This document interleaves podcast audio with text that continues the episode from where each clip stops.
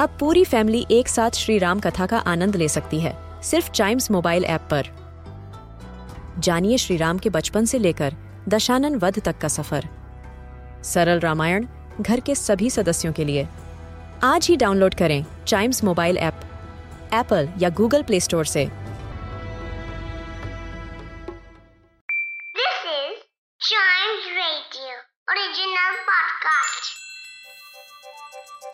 हर दिन की एक कहानी होती है।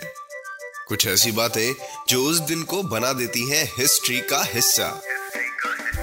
तो आइए। सुनते हैं कुछ बातें जो हुई थी in this day's history.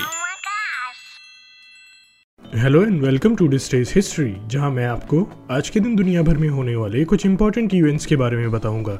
तो चलिए शुरू करते हैं। 1720 में आज ही के दिन बालाजी बाजीराव का जन्म हुआ था। बालाजी बाजीराव मराठा एम्पायर के आठवें पेशवा थे। पेशवा मराठा एम्पायर में प्राइम मिनिस्टर की पोस्ट को बोला जाता था। यह मराठा किंग्स के सबॉर्डिनेट्स होते थे। Maratha empire western Deccan plateau में मराठी स्पीकिंग वॉरियर्स का एक एम्पायर था। बालाजी बाजीराव के टेन्योर में मराठा एम्पायर सक्सेस के पीक पर पहुँच गया था। बालाजी बाजीराव एक एग्रेसिव वॉरियर थे।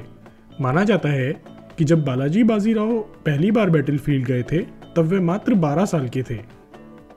इसके अलावा 1864 में आज ही के दिन जेम्स क्लार्क मैक्सवेल की dynamical theory of the electromagnetic field को पहली बार रॉयल सोसाइटी लंदन ने पढ़ा।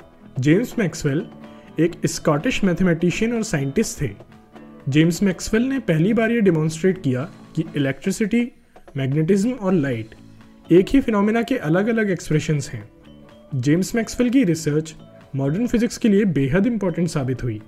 स्पेशल रिलेटिविटी और क्वांटम मैकेनिक्स जैसी फील्ड्स की फाउंडेशन जेम्स मैक्सवेल की डिस्कवरीज की वजह से ही हुई। इसके अलावा आज ही के दिन 1897 में बाल कृष्ण शर्मा नवीन जी का जन्म हुआ था। नवीन एक Indian freedom fighter journalist politician और पोइट ऑफ़ हिंदी लिटरेचर थे। नवीन जी ने फ़र्स्ट लोकसभा में कानपुर कॉन्स्टिट्यूएंसी को रिप्रेजेंट किया था। इसके अलावा ये राज्यसभा के मेंबर भी रहे। नवीन ऑफिशियल लैंग्वेजेस कमीशन के मेंबर भी थे। कुमकुम, रश्मि रेखा, अपलक, काशी और उर्मिला इनकी कुछ फ़ेमस पोइट्री एंथोलॉजीज हैं। गवर्नमेंट ऑफ़ इंडिया ने नवीन जी को 1960 में पद्म भूषण अवार्ड से सम्मानित किया। इसके अलावा 1976 में आज ही के दिन निरुपमा संजीव जी का जन्म हुआ था। निरुपमा संजीव एक retired Indian professional tennis player हैं। 1998 के ऑस्ट्रेलियन ओपन में निरुपमा संजीव दूसरी भारतीय महिला थी, जो ओपन इरा में ग्रैंड स्लैम मेन ड्रॉ में फीचर हुई थी। ग्रैंड स्लैम एक अचीवमेंट होता है जब एक प्लेयर सेम कैलेंडर ईयर में चारों मेजर चैंपियनशिप जीत लेता है। निरुपमा संजीव ने 1998 बैंकॉक एशियन गेम्स में ब्रॉन्ज मेडल भी जीता था। तो आज के लिए बस इतना ही।